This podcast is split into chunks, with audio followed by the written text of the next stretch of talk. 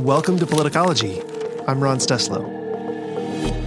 This is our weekly roundup where we invite a rotating panel of experts to discuss the truth you need to know behind the most important stories of the week and how they're shaping the political landscape.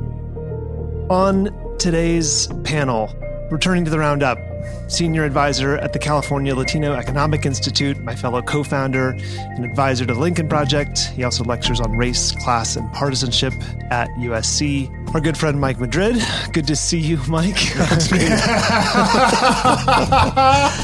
a lot of wrong last You know what? Hold on a minute. We'll come back to this. Making his debut on the Politicology feed, James Lynch. James is a veteran of John McCain's 2008 presidential campaign. He led the war room on Howard Schultz's 2020 presidential effort and has more than a decade of experience in strategic and crisis communications working with professional and collegiate sports organizations and Fortune 500 companies. He's also the president of James Lynch Communications. James, as always, thank you for making time for us. How are you?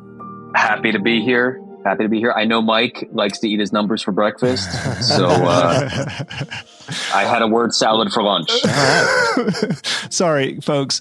Mike and I have been together for the last, I don't know, 13, 4, 5, 6, two weeks. It's been over two weeks. Um, and we've been on the road and we just left Ukraine yesterday and we are sleep deprived and we are overwhelmed with all the things that we saw and did and went through and um, we have a lot of processing to do and we haven't done it yet so you're getting a roundup right now because we have to record right now but we'll have a lot more to say later on but um, our last flight of this whole thing is early tomorrow morning and so um, Yeah, we're coming to you live from we're Frankfurt. coming to you live from frankfurt right now we were in Krakow this morning. Drove in from Lviv, Ukraine, the night before. So we've been uh, we've been on the road, road warriors. We are road warriors. So on this week's roundup, we're not going to talk about that.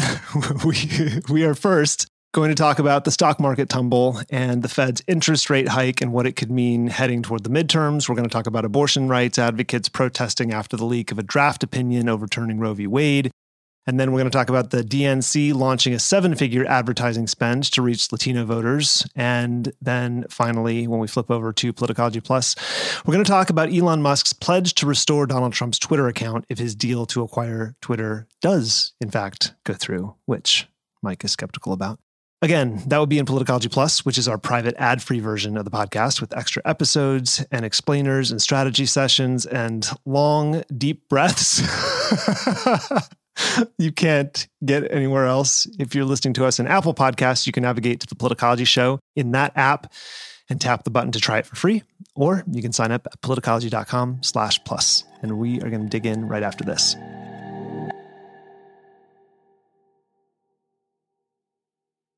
On Monday, the S&P 500 fell 3.2%, part of the worst start to the year since 1939 with the index falling over 16%. Last week marked the first time the S&P 500 has fallen for 5 consecutive weeks since June 2011, ending the longest run without 5 consecutive down weeks since that data first began being tracked in 1928. Uh, that's according to Fortune. The last decade has been more an exception than the rule. In the 83 years between 1928 and 2011, there were 61 runs of more than five weeks of declines in a row. So that's one roughly every 1.3 years. The stock market slump began when the Federal Reserve raised interest rates by a quarter point in mid March. Last week, the Fed announced another half point raise in interest rates, and that's the biggest rate hike in two decades. Fed Chair Jerome Powell said that they will likely have more half point increases this year, but they aren't likely to be more aggressive than that. That's what he says now. The Fed also announced last week that they will begin reducing asset holdings. According to CNBC, the Fed had been buying bonds to keep interest rates low and to keep money flowing during the pandemic, but that inflation has forced the Fed to rethink that policy. On Wednesday morning, the April Consumer Price Index showed that inflation moderated for the first time in months, coming in at 8.3%, which is down from 8.5% in March. Uh, but offsetting the hopeful news that inflation may have peaked in March was the news that the so called core inflation, which strips out grocery and gas costs, energy costs, increased by 0.6% in April, outpacing the 0.3% increase in March. So it doubled. So in 2016 and 2020, there were a lot of people who said, I don't like Trump. because He's going to be good for the economy, or he's good for my 401k, or he's good for the stock market. How does this current economic stumble and the possibility of a recession create that same permission structure for voters? James, why don't you lead off today? Yeah. So a few weeks ago, you had a guest on, you had Congressman Steve Israel on.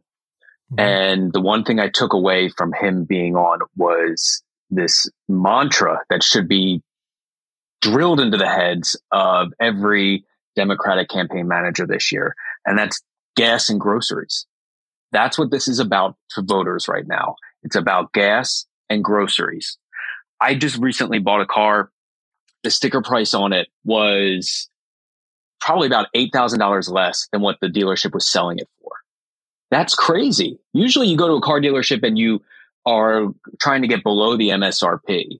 Mm-hmm. And now you're trying just to get back to MSRP. And, you know, we're buying a family vehicle here.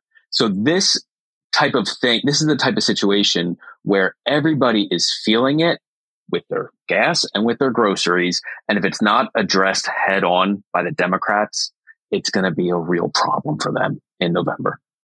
Yeah, I think it's also important to note that just because, you know, e- e- e- even if we think that inflation has peaked, it's still extraordinarily high. If you th- if you think about 8.3% as as the inflation rate, and that's again, and I've said this before, that is the lowest possible calculation the government can come up with.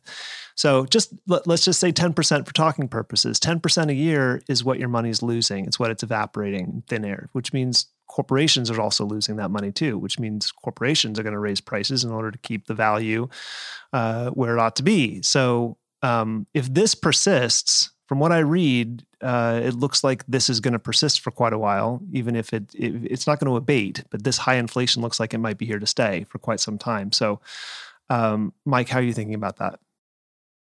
Well, go ahead, and James. Did you want to jump in there?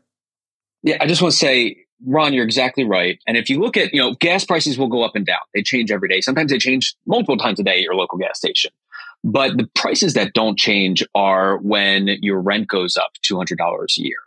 That rent's not going to come down again. Uh, it's going to, in a very odd situation, would it come down? So that rent is going to, you know, be 200 more dollars every, you know, every month for the next year and for the foreseeable future. That is where people are really getting pinched right now.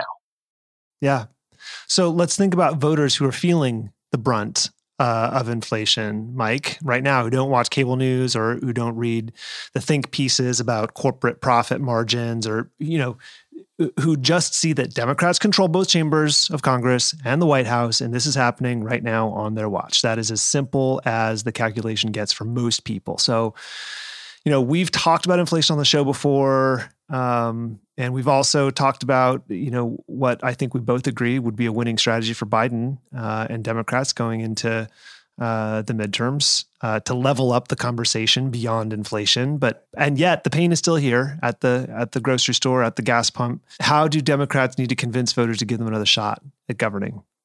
So, look, that's a great question, and there's a lot at play here. So, let me work uh, my magic here and try and flesh this out a bit because all of the stuff now does matter. We're, we're having primary elections all over the country, and the cement is, uh, I wouldn't say it's quite starting to set yet, but it's certainly been poured. And um, the frame of this election is is is rapidly coming uh, to be set. And, and, what it looks like is basically this: uh, there are concerns about the economy.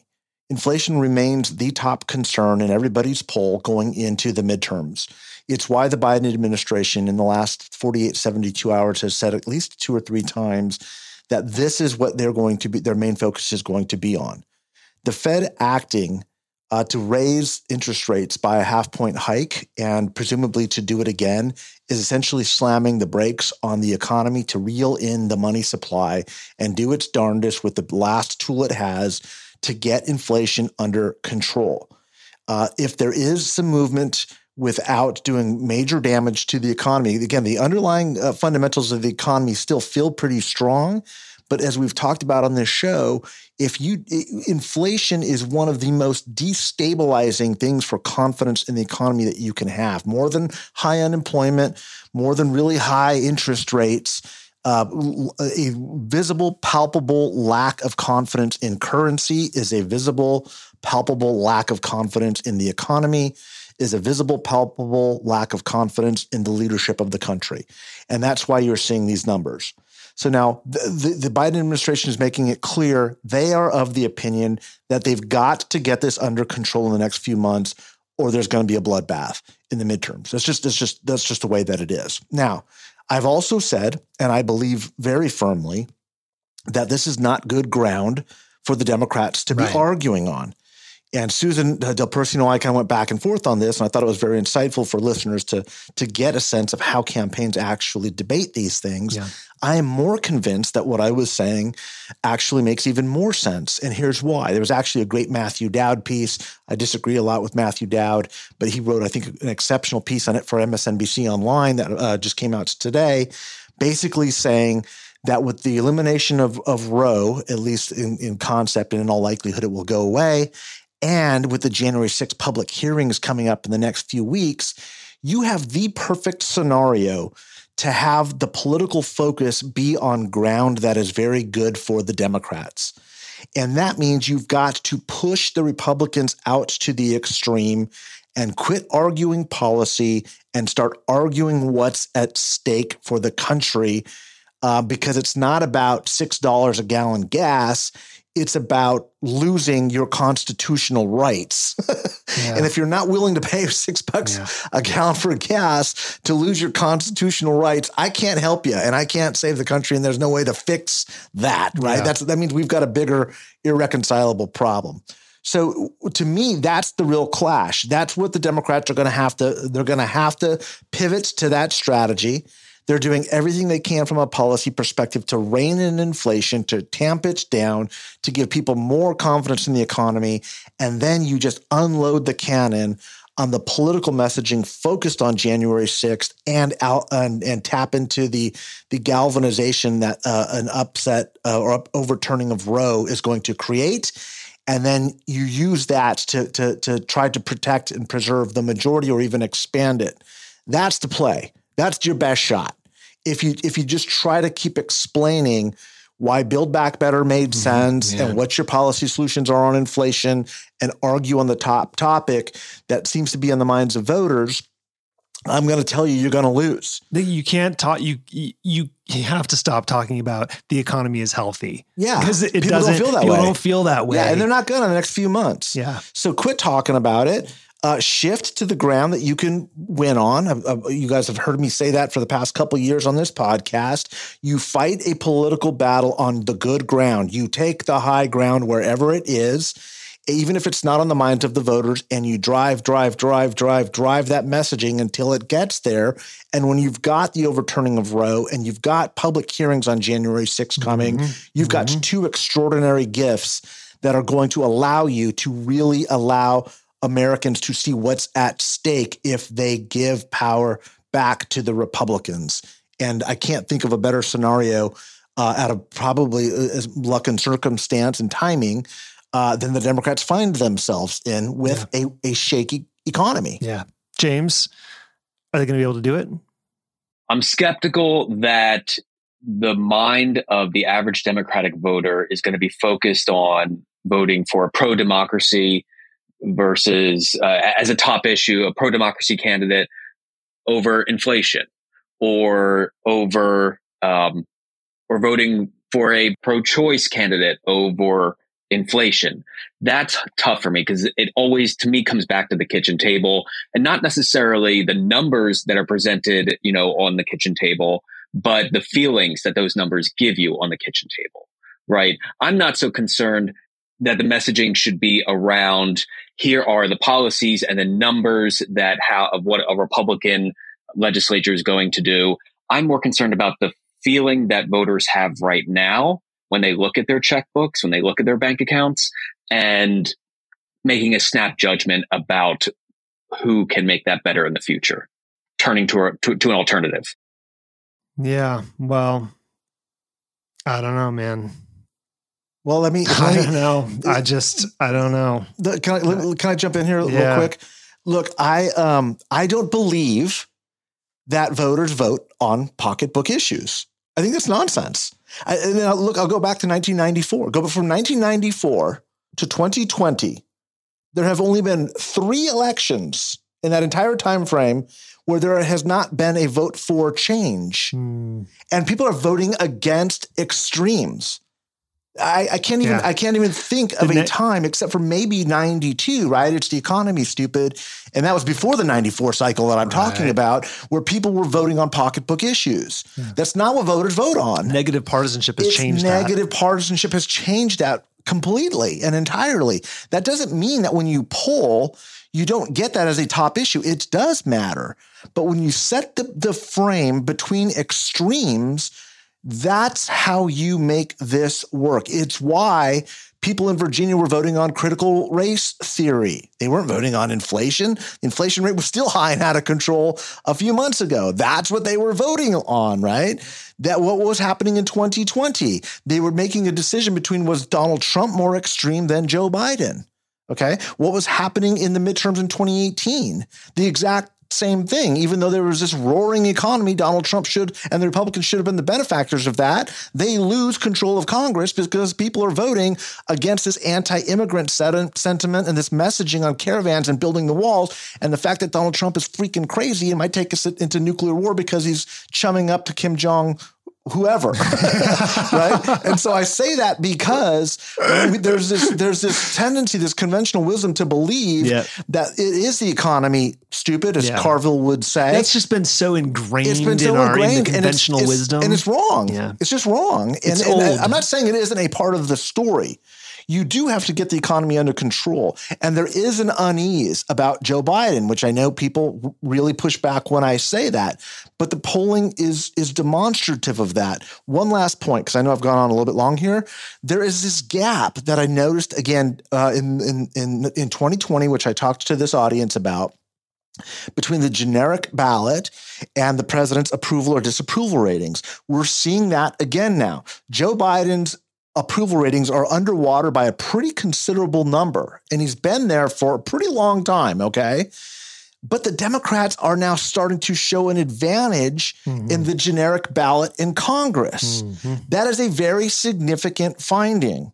And what it means is, at least at this point in time, there's probably not as much of a bloodletting like, likely to happen in Congress because voters are discerning and making strategic voting decisions about things like having Marjorie Taylor Greene be back on committees mm-hmm. and Matt Gaetz being in charge of whatever committee in the House. The, the, the, voters are getting it in the same way that these, especially Republican college educated voters, I know I talk a lot about them because I think they determine elections, were voting for Biden up top and Republicans down ticket and 2020, this anomaly makes perfect sense when you look at it this way. Heading into the midterms, these voters are saying, I don't like the Democratic Party. I'm not a Democrat the way they were in Virginia. But if the alternative is putting insurrectionists in charge mm. of the government, I don't think I'm willing to go there. Yeah. And that's why you lean into that messaging. Yeah. That and you have women uh, where the threat is real now on losing abortion rights. It's not hypothetical the way it's been in the party for 30 years, 40 years. It's very real. I think you've got an explosive you know combination that you've got to throw a match on and you've got to lean into that and come hell or high water uh, win or lose, I think it's it's the right strategy. So that's a good segue. Let's pivot to the abortion rights protests.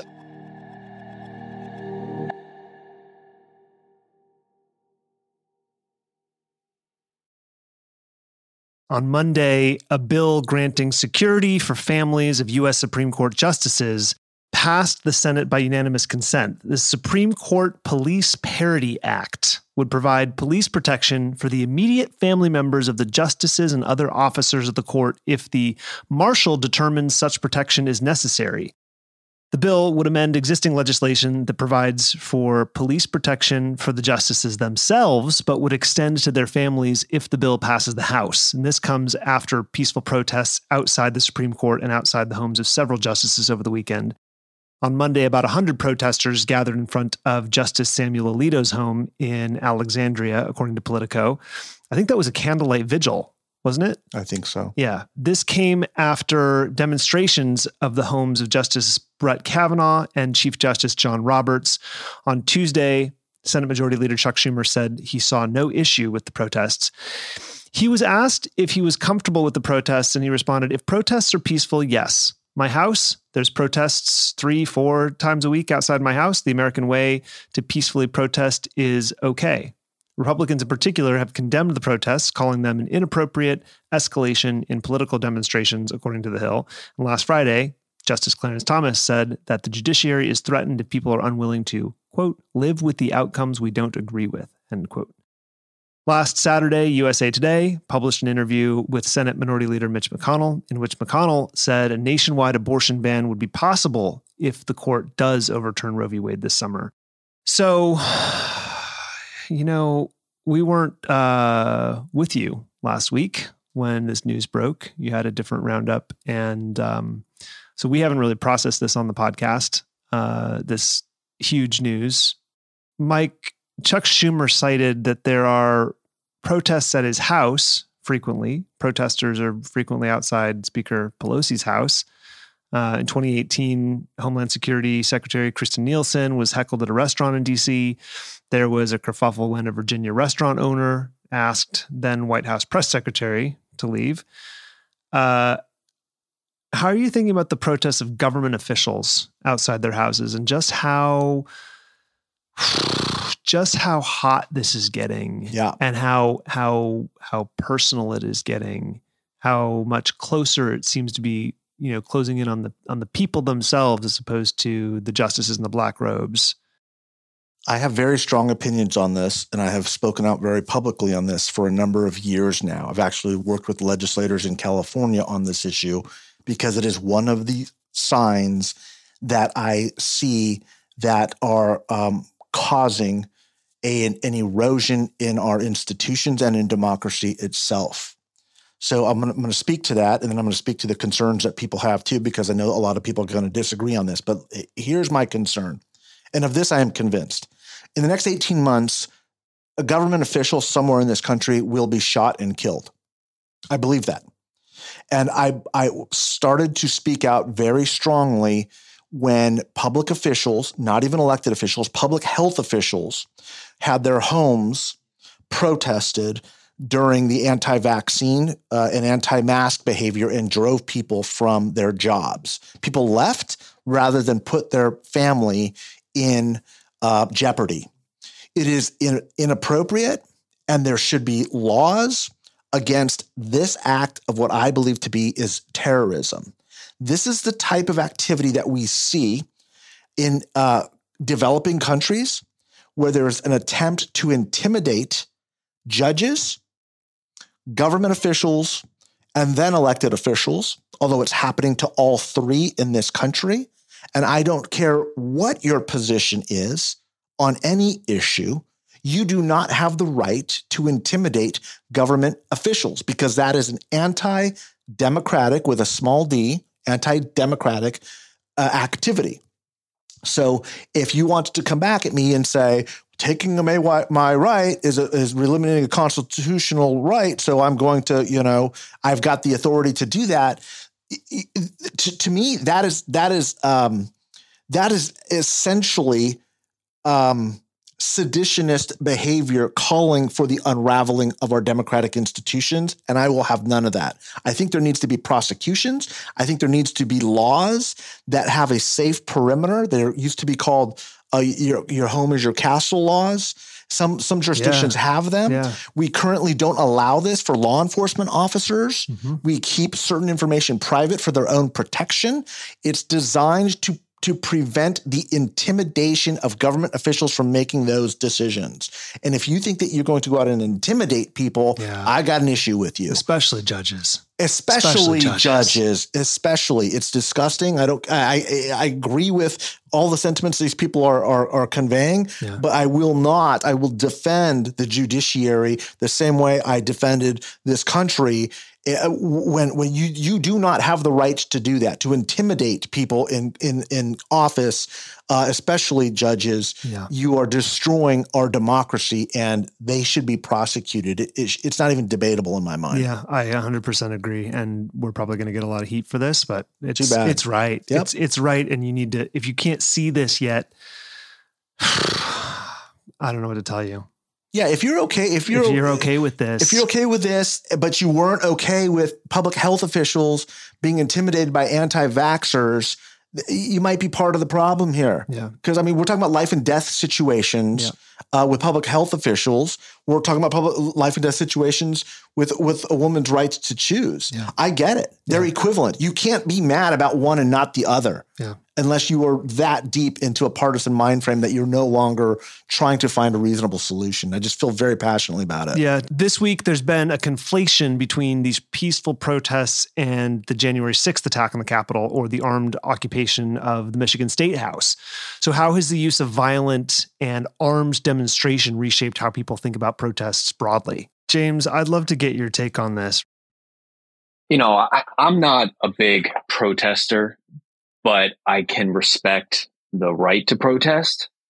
And I, I, agree with Mike here. I agree that there is a limit and there are should be protections for uh, people who have to make decisions. And you know, it's one thing to protest uh, a senator, congressman, because in theory they are, you know, directly uh, speaking, you know, represent the people. But judges don't and just had an incident in New Jersey where someone murdered a judge's son and attempted to murder her. You know, to Mike's point about the chilling point and prediction in 18 months, um, I absolutely do agree that these people, that the judges should have protection and they should be able to make their decisions in peace. Let's do something real quick. Let's see if we can locate the line between voicing an opinion and an attempted intimidation. Where's for, the for me? Yeah, I mean, where? Yeah, to me, it's really clear. Uh, you don't show up at their houses. You don't. You don't right? show. Yeah, you don't I mean, show up at their houses, and there needs to be a perimeter around their public space and for their families. Because we had a, a situation with a legislator uh, an, who was working on vaccines and vaccinations, where people were showing up and protesting and trying to intimidate his children at an elementary school. Like this is not okay behavior. That is an attempt to use to the threat of violence, the threat of danger to to to change government behavior. Um, and so, like, uh, look, I'm, I'm a huge, huge believer in the right to protest. I'm all about yeah, it. Yeah, I'm all about it. Yeah, but you don't show up at your at your child's teacher's house. Yeah, right. Protest in, is yeah, protest is an important part of the American political tradition, and we've got protections for it. And it's about redressing grievances against the government. Okay, this is different than intimidation and threats. When you show up to somebody's house I don't care if it's on a public sidewalk or in the public street. You are there trying to intimidate somebody by a show of power, and that's not appropriate. And so I think there needs to be perimeters around people's homes. Home is your castle, and I think there needs to be uh, um, perimeters around your space so you aren't being mobbed in restaurants, for example, or in public places. Because especially in the social media age, so much of this is about embarrassing, oh humiliating, God, so and intimidating and performative to show, you know, and everybody gets it on their yeah. phone and then posts it to Twitter yeah. and it becomes a big mob scene. Yeah. This is literally what the founders were trying to prevent was yeah. this kind of behavior and mob behavior and social media has made it easy. So for me, the line is is is when you're moving from protest protest to threats and intimidation and there's a there's a physical proximity perimeter uh, for your person and for your home and for your immediate family that needs to be protected. Oh, the, I, this just reminds me of the stunts that people would pull when public figures they find people out at restaurants yeah. in DC and then show not yeah. just take a picture but show up and harass them, intimidate them, yeah. right? Even uh, what was her what was her name? You know the the Sarah Sanders, right? Sarah Huckabee Sanders out at the restaurant, restaurant in DC and stuff like that stuff. To me is just it's over the line. It's it's over the line. Yeah, and it's over the to, line. Go ahead, James. It's icky and it's very similar to what happened to Kyrsten Sinema during Build Back yeah, Better. I yeah. think it was Build Back Better when she was followed into the bathroom. Yeah, you know, that's just, exactly it's, right. It's, it's, that's that's foul a, behavior. Yeah, yeah. You don't have the rights to intimidate anybody. Right. And and just because they're public officials doesn't Yeah. mean that you've got this right to free speech. And Yes. I, I really do believe that if we don't start taking that seriously, Yeah. there's going to be somebody harmed or killed. And um and Yeah. by the way, I believe this for anybody who works for the government Yeah. at every level. Oh yeah, totally. The- Especially election officials. They're Yeah. being intimidated. Their families are being threatened right now. We've talked about this with David Becker, and it, it is a, it is a crisis in our crisis. election system. Yeah. And nobody's taking it seriously and That's they won't right. until somebody gets killed. They- and that's coming. That it's Be- coming Because we're not taking it seriously. Yeah, yeah, totally.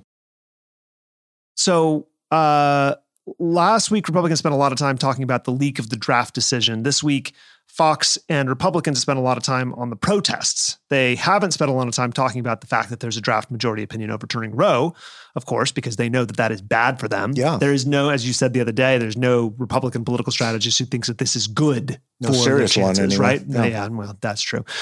Um, James, what does this tell you about how Republicans think the SCOTUS decision would impact their chances in the election? So I think there's some short term stuff here and there's some long term stuff, right? Uh, the short term stuff is that this could energize, you know, the, the the Democratic voters and you know, kind of give them some energy going into the election. But I don't know if that sticks around long term, right? And if we look at what Mitch McConnell was saying when he said there could be, you know, Congress could uh, support a national abortion ban. And there's been some talk around that, but he was very mild in what he was saying about it. And it's almost as if they're trying to, you know, uh, provide a way for the car to outrun outrun the dog again here, and really provide a way for okay. And w- what I mean by this is to say that getting rid of Roe v. Wade and throwing that out is what Republicans have talked about for doing so long, and it's really the organizing principle around evangelical voters. And a way to get those evangelical voters continuing to vote is for Republicans to talk about, well, we would pass a national abortion ban if we had, you know, more than 60 votes or something like that. And to keep on talking about why there needs to be more Republican senators in Congress. Otherwise, this issue could just not not not go away, but it's satisfied from a Republican point of view, Republican voter point of view. And they don't want to lose that voting block. So this is, you know, Mitch McConnell is very coy here in what he's doing and and and throwing out the the could suggestion without really being forceful about it because he doesn't want to make a lot of noise about it right now until a decision is made. Dog catches the car. All right, one more thing on this topic. Clarence Thomas, quote, people are unwilling to live with outcomes they don't agree with. That was in regards to the protests, right? How should we be thinking about that in the context of the reporting about Ginny Thomas attempting to undermine the presidential election? Look, look, there's a, there's a, I, I, there's a, there's a theory in DC that Ginny Thomas leaked the memo. Yeah. I mean, I, you know, how, I don't know how they reconcile this, but at a certain point, I just kind of, you know, quit taking them them seriously, right? Uh, because the hypocrisy knows no bounds. The shamelessness just knows no bounds. And so I don't know what to say to that. The I, I it's going to be fascinating. You know, Roberts is is is going to you know convene the court. I think for kind of like a, a private week long retreat this next week. I, it's going to be there, there. Could be a book written on what's going to happen this week. There will And be the- many books written Yeah. about this entire saga. Uh, there should. Yeah. This is a crisis in this institution. A whole branch of government has is in crisis mode. You've got you know a one justice who is married to an insurrectionist and an avowed revolutionary.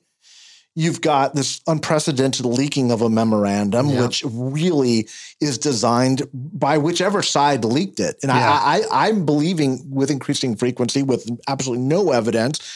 My gut told me from the beginning it was the conservatives who leaked it. Mhm. Um, I think there's more and more people coming to that same conclusion. We'll, we'll, it, we'll see. Maybe we'll see. There's an investigation going on to find out who this person is.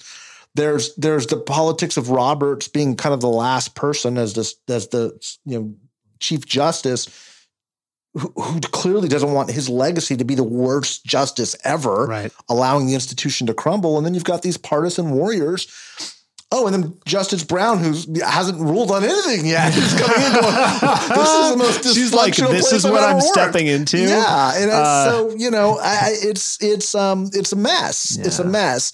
But of course it is. So is our Congress. Mm-hmm. You know, and the executive branch has been through uh the you know with with our previous president um through an absolute you know stretch of hell here. So Yeah. all of our institutions are really being tested, and we do have to take a step back at the thirty thousand foot Yeah. level and say.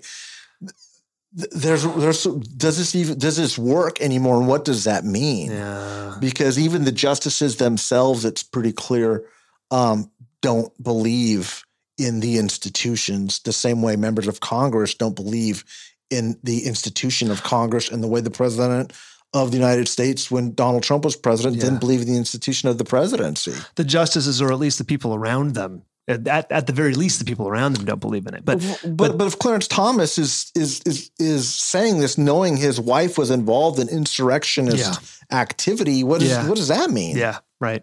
Also, we should clarify somewhat precedented. There have been a few leaks over the Yeah. course of whatever, but they're they're exceptionally rare. yeah, Uh, and also, I thought it it was interesting that uh, Roberts for this investigation he turned the investigation over to the marshal of the court hmm instead of to the Ju- the Justice Department, which Wh- would have the full sort of investigative weight, authority and weight of the investigative authority, criminal charge. They could they they could bring the entire sort of weight of the law enforcement community to bear I would to find imagine it's out. a balance of power, though. Mm. It- uh, you know what I mean? You've got to you've got to keep all of that power concentrated within the judicial branch. I don't Mm. think you can be looking to Congress for oversight over the over the court. I mean, I don't know that that's Yeah. the case, but that's what what immediately jumps out at me. Yeah. What I do know is Yeah. this is uncharted territory, and one of the branches of our government is in crisis. A very important one. I mean, they're all important, but it's bad. I just want to say how rich it is that Clarence Thomas is concerned with institutional, you know, degradation here. When one of his quotes in this Washington Post article is, "We use stare decisis as a mantra when we don't want to think." You know, what he's basically Mm. saying here is precedents only exist for those who don't want to actually understand the issue. You know, it- it- Uh, it's it's unbelievable. Wow. I mean that that is the that is the institution are the precedents that are That's set. That's exactly right. We used to criticize this as conservatives, Yeah. talking about judicial Activism, activism, that's and exactly legislating for the right. court. Yep. Now he's making the case for it. Yep. It's unbelievable. It's so hypocritical. and it's and it's insulting the way he makes the case for Yeah. it, right? He's saying if you aren't for changing this, you're not thinking hard enough. Yeah. I mean, man, you really want to believe that. I mean, once upon a time, I believe the people in the robes, like, really Yeah, we're above it. above it. Yeah. Yeah. Once upon a time, we believed that of the Senate because Yeah. it was it was the case Yeah. up until about the mid nineties. Yeah, that's true. That's right. Up until mid nineties, Yeah. it was the Senate was the adults, the most deliberative body uh, in the world. yeah. Yeah. and and that's gone now too, obviously.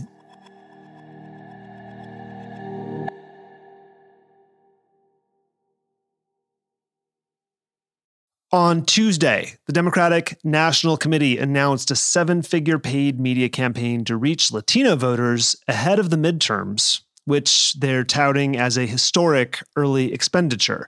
They're launching radio and print ads in English and Spanish in states like Texas, Florida, Nevada, Wisconsin, Georgia, Arizona, North Carolina, Michigan, and Pennsylvania as part of their Adelante initiative. As we've talked about frequently, in 2020, Democrats saw Latinos vote for Republicans in much higher numbers than they had before. Joe Biden was elected president with a majority of Latino voters, but Biden's approval rating has been sliding with Latino voters, largely due to inflation. The ads will promote what the DNC sees as the Biden administration's accomplishments and their attempts to ease rising costs. The first ads will focus on Biden's American Rescue Plan, which created 7.9 million jobs, paid for the vaccination of 200 million people, and the bipartisan infrastructure law and the jobs attached to it. Well, um, maybe they've been listening to politicology and maybe they haven't. Be- because the first part of this is hopeful, uh, but the focus of the ads um, doesn't seem to me very uh, effective, very persuasive. Um, Mike, what did you make of the buy? Is it going to move the needle? Well, let me parse. Is it a buy for show? Yeah, let me parse this for for Yeah. listeners. As- They say seven figures Yeah, because what they mean is one million. one million dollars, right? One million, and that is Over- just a pittance. It's so nothing. everybody's clear Oh, that oh, does nothing. that does nothing Zero. over, over that market Yeah. size. What Yeah. they're trying to do is tell everybody in their base, yeah, we're going to focus on this. Yeah, we're going to do it. This is a signal. It's a signal. It's a head. It's a head fake. It's Yeah. and look, it's good, I guess, that they're doing it. They're doing it ahead of time, um, but it's not. It's not real. Um, it- it's real-ish. I'll, I'll give them that. What bothers me the most is that it's called adelante. it's in Spanish, which is great, but their problem is not with Spanish-speaking voters. What does adelante mean? It means forward. Okay, Um, but and they're doing them in Spanish. The, the ads are in Spanish. It says and English, and English Spanish, and I Spanish, think. But yeah. but again, that that dissipates the buy even more. Mhm. Um, what I will say is this: it- it- they should. Their problem is with U.S. born Hispanics who are overwhelmingly English dominant, if not English monolingual English. The fact that they're calling the campaign Adelante and the fact that they're spending money on Spanish is a huge tactical error. More importantly, it's probably a strategic error because they don't know where their problem is. So good for them knowing that at least there is a At problem. least there is They're- a problem, They're finally acknowledging and it's it. Hispanic. Uh, exactly. Right. that's Yes. that's the signal here. That's the We know we have a problem, and we know the problem is with Hispanics. So let's do something. they're, they're at least acknowledging this problem because after Hillary, they, they were saying, no, no, no, that's not a thing. And then you had their same consultants after the Biden was clear as day. There were massive problems saying, oh, no, no, no, no, no. And everyone's saying, no, yeah, it's a problem. And so at least they are saying, yes, there's a problem. Yes, it's Hispanic. But that's as far along as they've gotten. And, and that's not going to get them anywhere near Yeah, yeah, yeah. where they need to go. So here's a real question. Yeah. Here's the, this is like the insider politics question Yeah. because I could see a world where there are some very smart people inside the DNC who absolutely know where the problem is Yeah. and they absolutely know how to solve it. Listen Ex- politicology. exactly. Yeah. And and they're they do. Yeah. Except Mm-hmm. that it is impossible to wrangle the very loud voices to get them to do exactly what they know they need to do. Right? Yeah. Like That- that's the problem. You can't you can't do Hispanic outreach if you don't do it in Spanish. Exactly. Right? Exactly. That's and there's a hierarchy in the Democratic Party Yes. that is entirely predicated on that. Yes. And that is their problem. Is they've got an institutional problem and they need external voices. And I'm going to be one of those helpers saying, y'all need to get This your is where act you need to together. go." Get your shit together because if you keep doing this, you're going to keep losing. I told you to all these DNC listeners, I told you you had a problem in 2016 and I was right. I told you you had a problem in 2020 and I was right. I told you you had a problem in Virginia and I was right. Let me say it again. You still have a problem. Congratulations on Yep. acknowledging it. Because you know what? What do they say? It's acknowledging the problem is the first step. It's the first step to to solving it. It's all right. That's right. So- Admitting you have a problem is the first step to solving to Yeah. recovery. Yeah. So so I'm going to help you with your recovery. You're admitting it. You're acknowledging it. You know it's Hispanic, so great. You move in the right direction. But you really, really need. You got a long way to go. Yeah. And um, I just, ma- want, I just want to underscore that it's not it's not because there are there are smart people who get it. Yeah. They are not ignorant. It is the it is the intra-party infighting within the democratic Yes. ecosystem that is Yes. that is that results in bullshit like this. once you tell the truth, you threaten a lot of people with titles who are there simply because of their of Yeah. their ethnicity, of their race, of, their their, identity. of their identity, and they have spent their entire careers getting there. And if you don't call it adelante and you don't do it in Spanish, then it's not really Latino, even though less than 10% of Hispanic voters are monolingual Spanish speakers. You're forcing your party into a place it does not need to go at a time when you desperately need them to figure it out quick because of your place in the hierarchy. And that's really damaging. James, over to you. What do you make of this? you know, I'm looking at the top uh, concerns for Latino voters out of that Axios poll, and I don't. I think this probably mirrors the rest of the country. I mean, the top concern is inflation, and then it goes to crime, climate change, COVID nineteen, and foreign conflicts down down the list. I mean, Mike, I might be wrong Where's here, but that by the way? Yeah, yeah. immigration is on Where's list. immigration? Right. right. right. Right. You know, this this mirrors, in what I'm guessing, mirrors uh, the rest of the electorate mm-hmm. in in their concerns. Yeah, and, and the so yeah, they're sliding away from the rest of the electorate. So I don't know why they're concerned or why it shocks them, shocks, shocks them that they're losing with Hispanic voters too, when it's, it's essentially starting to mirror the overall electorate. Yeah, right, right. So also this week, Joe Biden talked about Rick Scott's plan uh, to raise taxes on working Americans. I can't, I still just can't believe that they put that shit out. That that like what that manifesto of like here's our po- that scatter shot of like policy things. They're like this is what it we're going to do. Mitch off. It did piss Mitch off. That's right. He's going. Wait a second. When we're going to literally allow the Democrats to attack to attack us on taxes? On taxes. And the answer is yeah, Mitch. Yeah, yeah. your party's changed. Yes, it is. Uh, the whole plan was was don't show a plan. The, the, yeah. the Mitch's whole Mitch McConnell's whole plan was don't show a plan. Never yeah. tell them what you're going to do or what you stand for. Like now, now it's raising taxes on middle class. Like, Rick Scott, fuck that. Here's what we're going to do. so Rick Scott's plan to raise taxes on working Americans. And by the way, we should just note Rick Scott is uh, the chair of the National Republican Senatorial Committee, which is the campaign arm of the Republicans in the Senate. Pete Buttigieg talked about this last week. Um, so here's a question How effective of a strategy do you think it would be for Democrats to drive this home as they try to reach second generation Latino voters and beyond, second plus generation Latino voters? Pasting the Republicans as tax and spenders, I think it would be very helpful. Yeah. I mean, look, this is part of setting that extreme frame.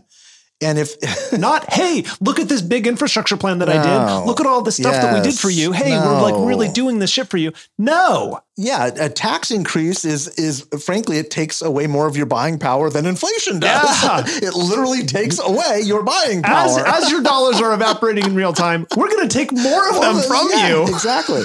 so I don't know if the Democrats can do that culturally, but they should. They're going to need help doing it, but it's a damn good argument. You add on, look, this adds to the extremism in the party. They've got so many tools at their disposal. I just don't know if culturally they're capable of picking up the weapons of political war and marching down the battlefield to, to get victory. I just don't know. We're going to see. Yeah. Yeah. You know, we, we've got some anecdotes here to back up that messaging. We've got Ron DeSantis, who has stripped away uh, the largest employer in Florida from their special, you know, tax situation, and has now effectively raised taxes on Floridians, which includes a lot of Hispanic voters. Yeah. You know, there, there are things that are happening, actual governing things that are happening that are that can back up that message. Yeah. Gentlemen, now that we are up to speed on a few of the biggest stories this week, let's talk about what we're watching under the radar. James, what do you have your eye on? Yeah, so um, I'm going to keep it on the spotlight here on on Governor Ron DeSantis. Um, I think that he's one of the most interesting people in American politics right now. And I'm not saying that I like him or don't like him. Eh, well, more towards I don't like him for sure, but he's incredibly interesting. One of the things he did this week was signing a law that required all Florida public school students to learn about the victims of communism. So there's going to be a day in Florida, November 7th every year called Victims of Communism Day. And they're going to, all the students are going to learn about the atrocities of communism. And I think the article also said something about authoritarianism, which made me mm. Happy to see that in there as well. Mm-hmm. But this is where the culture war is kind of going now. And I find this incredibly interesting because, you know, I'm not totally against. I think it's a good thing. Teaching. Actually, I think it's a really good right. thing as the I, as as it gets hotter and hotter and more intense and more extreme on both ends. We still use this one dimensional spectrum of like left and right, which is useless now. Like we just throw it away in the garbage because it doesn't describe anything that's happening in reality. But as both parties, the extreme factions in both parties get more and more extreme eh, with with you know let's just say you know you have uh, you have a tendency toward communism on one end and you have a tendency toward authoritarianism on one end on the other end it makes a whole lot of sense culturally for kids right. to begin learning about what that has led to in history i mean sorry but i can't believe i'm saying this but desantis is right on this you know so in theory you know, I think I and, and sounds like you agree with what this is trying to do. What we really need to see is the actual curriculum and what's yeah, being sure. written in it, and and that type of thing. Because you know this could could go awry really quickly. But it's you know I spend a week every year at American Legion Jersey Boys State. That was uh, you know a volunteer program created to teach youth about our American government and how it works. And this is exactly what that program's designed to do in you know many other states across the country for boys and girls states programs. Mike, what do you have your eye on? And feel free to react to that, by the way. I think no, I think it's it's, it's I, I, think James is onto something there too. Yeah. In many ways, it's kind of the culture war on, on steroids, and, and it's clearly a play to they're showing their hand on where they're going next. And what's mm-hmm. dangerous about this is when you start calling the left communists and start calling the right fascists, and there's an element of truthiness to both. Yeah. Um, you know, we, we, just came back from Ukraine, and there's a great book that we're, we're both, you know, Bloodlands, called The Bloodlands, and it's really about Hitler, um, you know, attacking Stalin for being a Marxist and Stalin attacking Hitler for being a fascist. Mm. And it rallied both of their bases to go to war with each other. That was literally oh, the language and the terminology. So, I mean, there's a history to this, and fourteen yeah. million people died right. over 12, you know, years in between Germany and Russia. And, and, and, you know that it's, it's just it's frightening to see all of this stuff developing again we're just literally bringing this stuff back. So i think it's what james is saying is exactly right. Yeah i mean so i mean i guess the question is does teaching this in schools so that people become aware of what can happen yeah.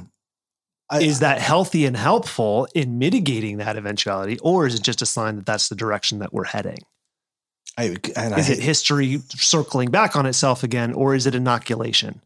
I, you know, my, this all comes down to what the curriculum says. Yeah, because the curriculum that right. you and I write, that's the exactly curriculum right, you and I write is going to be much different than the curriculum that Ron DeSantis writes. Yeah.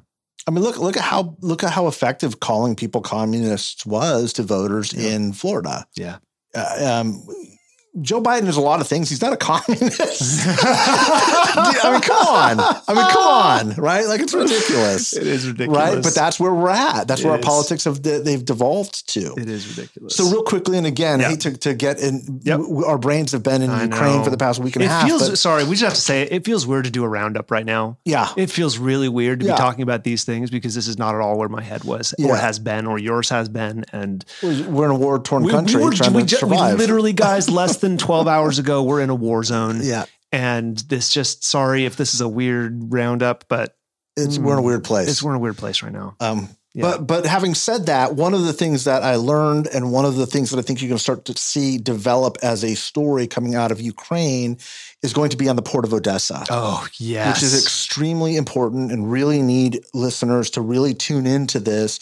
The Russian blockade of Odessa is going to become a uh, global crisis as it relates to starvation, mm-hmm. especially in uh, poorer countries, most specifically in Africa. And here's the basic predicate of it. Um, you, the, Ukraine is an incredibly beautiful country with some of the best agricultural land in the world. It is the largest country in Europe, and it is really the bed, breadbasket um, for the entire region. 40% of the United Nations wheat, a basic staple for African nations and, and starving nations, comes from Ukraine. That wheat is being harvested right now. There's about 80 million tons sitting in granary, creating a backed up supply chain issue because the Russians will not allow grain to be shipped out by boat out of Odessa. Which is the most efficient way for it to go. It's the most efficient, yeah. cost efficient, it's the cheapest, and it's also the largest movement that you could yeah. do. You can try and ship it out, and we'll be talking about this in the couple, coming days by mm-hmm. truck. You can move it up around through Belarus. But the bottom line is the whole supply chain for people that are about to start starving is through the port of Odessa, which the Russians have blocked. We need to get the international community focused on getting ships in there to create a safe passage out for humanitarian needs and humanitarian concerns for people who are not involved in this conflict. We cannot allow Russia to do what it has historically done, which is use starvation as a weapon of war to try to leverage the international community into kneeling down to its international you know visions of empire millions of people died and by starvation in the Ukraine when Stalin and the, the, the, Russians used the tool of starvation by taking their wheat, taking their crops, and literally letting them die. Millions of people. This is not new. It's it's all too recent history. All the signs are there that Putin will be using that again as leverage and people around the world will not only see price spikes, which we will see. We we're already seeing to, the price spikes. They're already happening because yeah. the, because because the grain traders, the commodity traders, recognize exactly what's happening. Yes. they understand that the grain isn't going to get out, right? And so prices are preemptively going up yeah. all around the world. Yeah, and in America, you barely notice. Like the price of flour has gone up, but you really don't notice because flour is so cheap for us, right? Yes. But everywhere else, those prices are going to be a lot higher, and it's going to be a lot more painful for people. Yeah. Yeah. So basically, Putin's, yeah. Putin's on the precipice of using starving other nations as a way to use leverage yeah.